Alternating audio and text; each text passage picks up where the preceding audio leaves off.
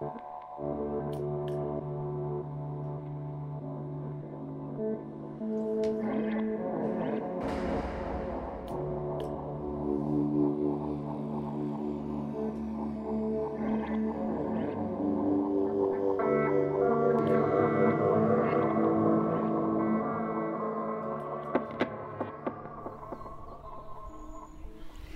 podcast is about the sounds of the past.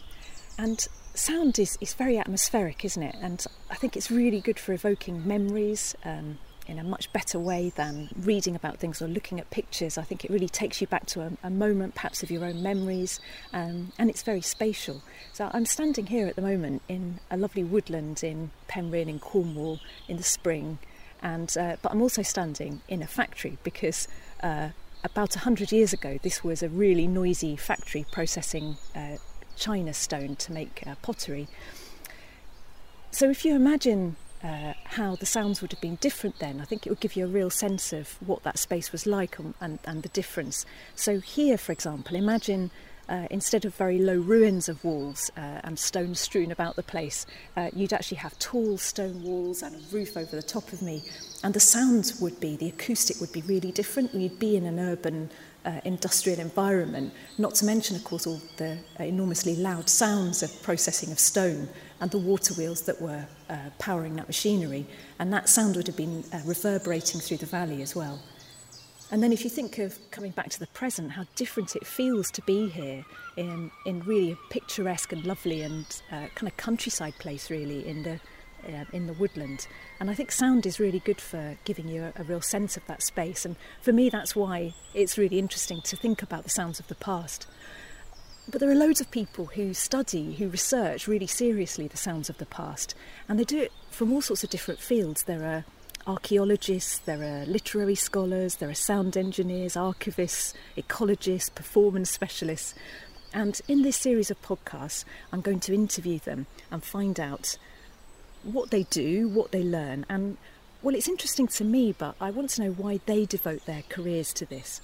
I also do want to have that kind of experience of the past a little bit. That that's what interests me. So I'm going to try at the end of every interview, using what they've told me, I'm going to do a, a bit of a recreation of some of the sounds and soundscapes and acoustic that they've been talking about, just to try to give myself and hopefully you a feeling of what that past was like to experience. Now, I am not a sound designer and I'm also making this podcast in uh, the coronavirus lockdown. So um, it's just going to be maybe a little sort of haunting of sounds or a shadow of sound passing across the podcast.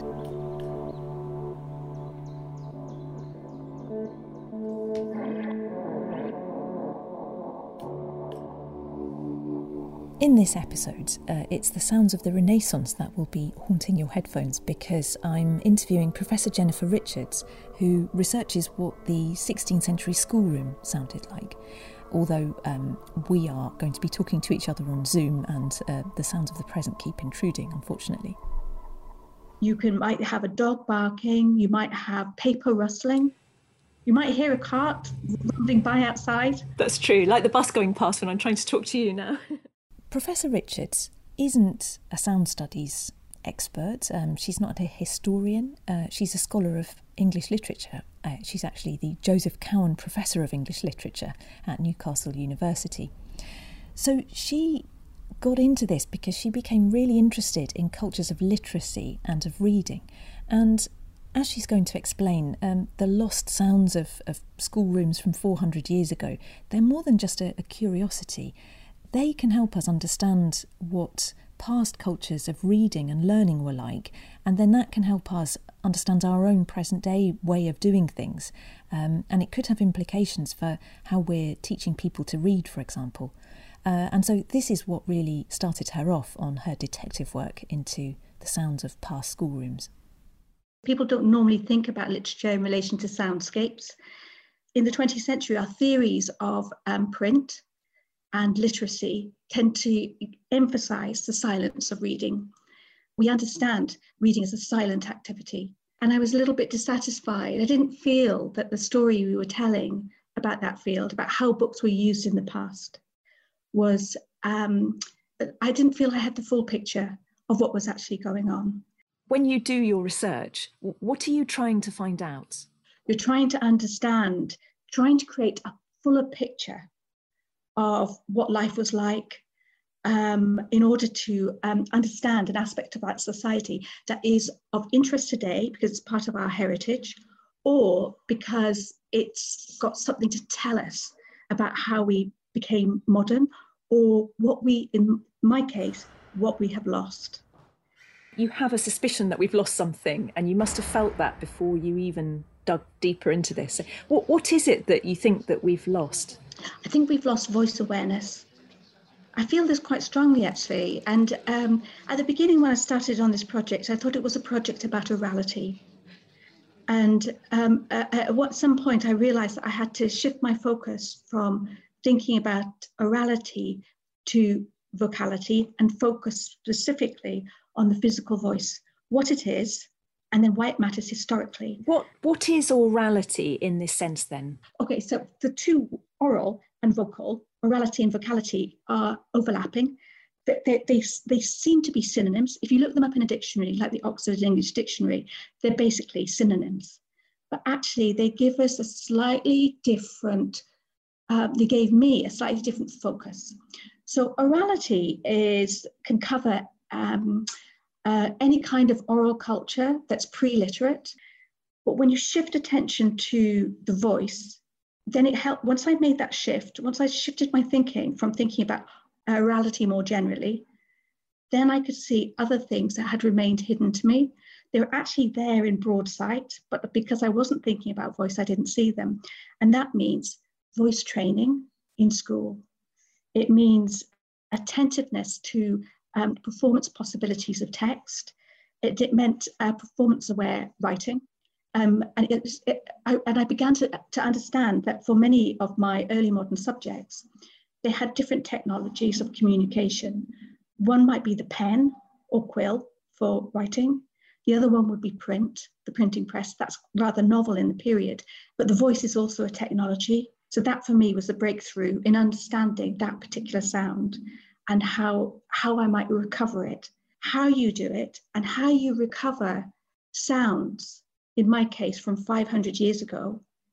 Now that's a challenge.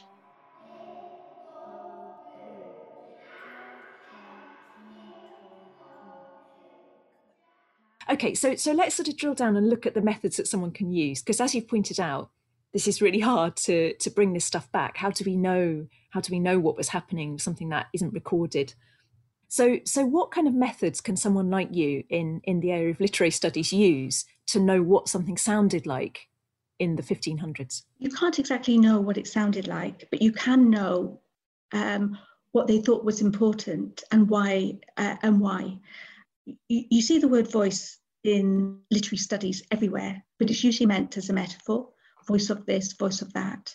But I was interested in the physical voice. So the, the qualities the, of the prosodic features of the voice that are meaning making. So it includes um, pace, um, tone. Tone for me is really important because it's about emotional color when we speak. And then it's also um, timbre. So the, you know the, what your um, whether your voice is husky, uh, whether it's high, those kind of those kind of features of the voice. But because I was working historically, I could then look at the schoolroom, the early modern schoolroom, and um, using sources that I'd been looking at for a long time, but not quite knowing what to do with them, then things started to fall into place. And I could see actually that these were not um, books as I was, they're not like literary texts. They are um, uh, prompts, they are scripts, and that their meaning belongs off, off the page and that you have to imagine their use and that they're, they're being used for training, for voice training. So, uh, in a way, then, the, the pages that some of which have survived are, to my sort of oversimplified way of looking at it, um, there's there's this past schoolroom which you know is no more, and all those people are no more. Uh, but because the the pages have survived, there's some sense in which we could possibly reconstruct something that that that's gone. So so on a on a typical page that you're using as um as a resource, what what is actually there that that you can hope to use to to find out something about the past sounds of the schoolroom? Well, punctuation. Um, but of course, the punctuation in this period was rhetorical, not like our punctuation, which is grammatical. So our punctuation tells us about the relationship of different parts of a sentence to each other. So we can identify subclauses and so on. But their punctuation was rhetorical. So it looks to our eyes very erratic, but actually, for some of the writers I looked at, it makes perfect sense. When you understand their long sentences, they have movement. They have the movement of a thought, and they're meant for performance. So my favorite way of explaining rhetorical punctuation actually comes from George Puttenham. So you have to, to know that this in this period, they've got three main punctuation marks. They've got the comma, the colon, and the full stop.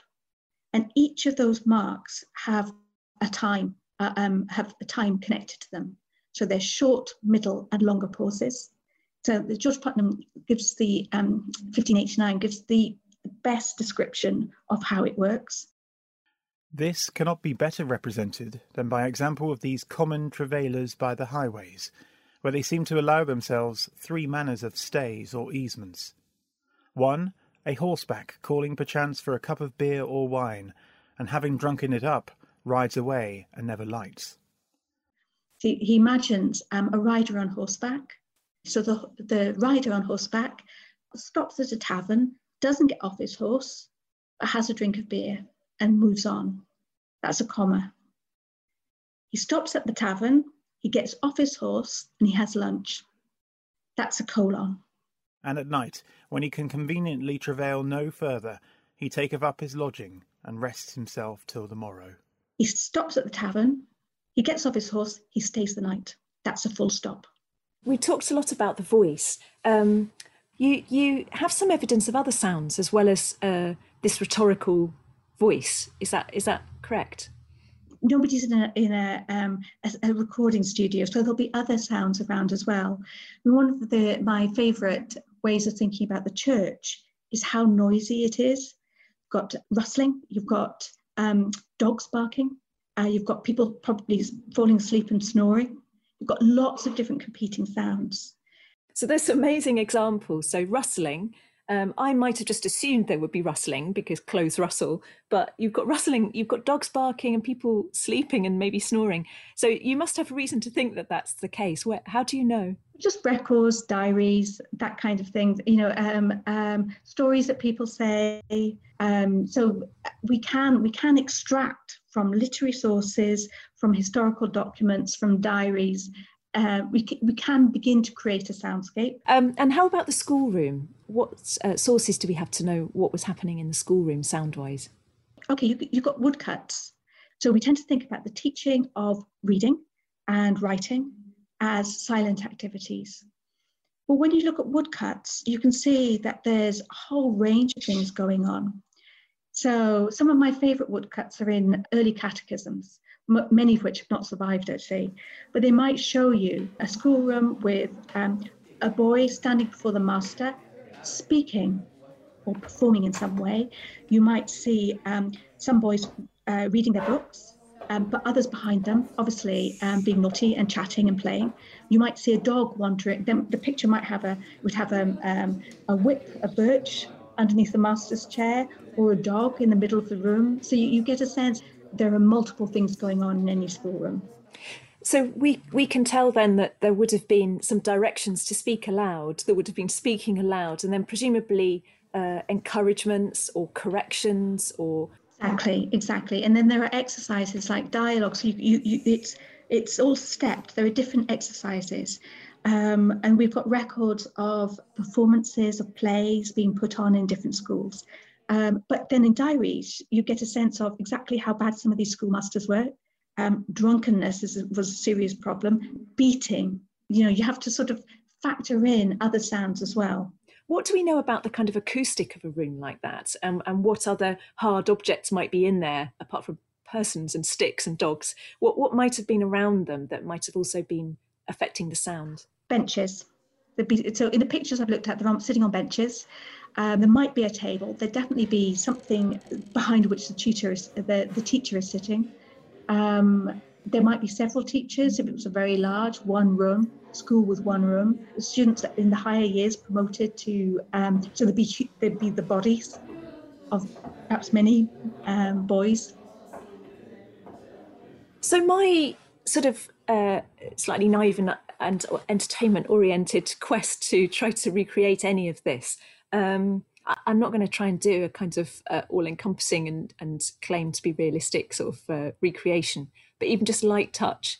Do you think that's um, feasible for me to just just give a little kind of haunting of, of some of the sounds, perhaps the voices, and and if so, what would you pick out? I think that the schoolroom would be really fun to try and recreate. If you just look at some of those woodcuts, you can see the sounds that, that are there. You can hear the back room, the back, the, the murmur at the back of different voices of people not paying attention. You can might have a dog barking, you might have paper rustling, you'd have the scritching of, of uh, scratching of quills.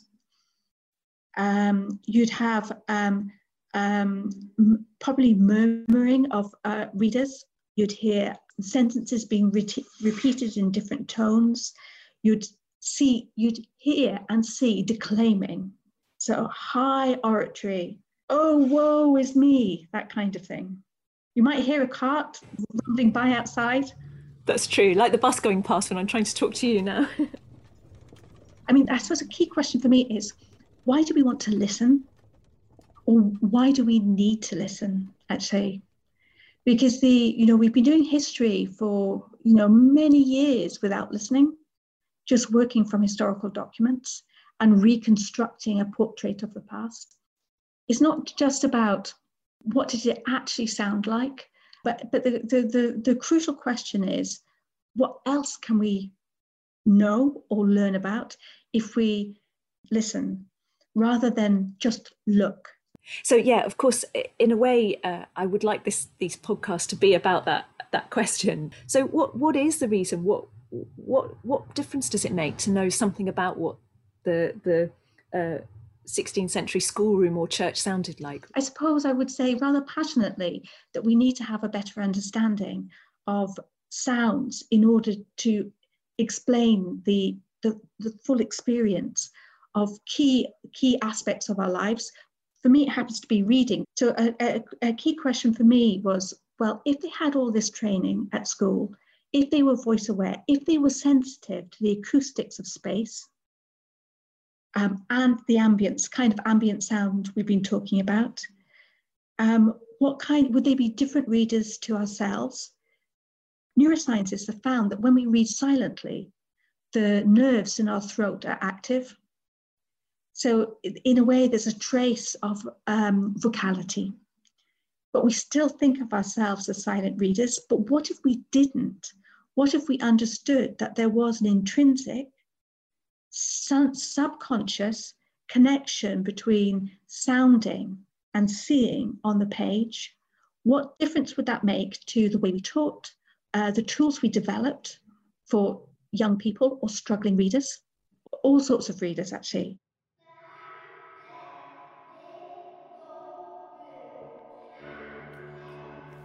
Of course, we can never be sure our recreations are at all accurate. But talking to Jennifer about her work shows how much of past sounds are recorded in words and in drawings in her case, and in the neurons firing in our bodies when we read. If you want to find out more about the work of Professor Jennifer Richards, you can find links on the podcast website, as well as credits and information about the sounds and the music used in the programme. More past sounds to come, including Stone Age India and enslaved workers in the US South. Many thanks to our actors Ethel and Stanley Harvey and Ernie and Michael Wincott. Music by Silicon Transmitter and sound effects by Bonnie Orbit, Splice Sounds, Margot Heston and BBC Rewind.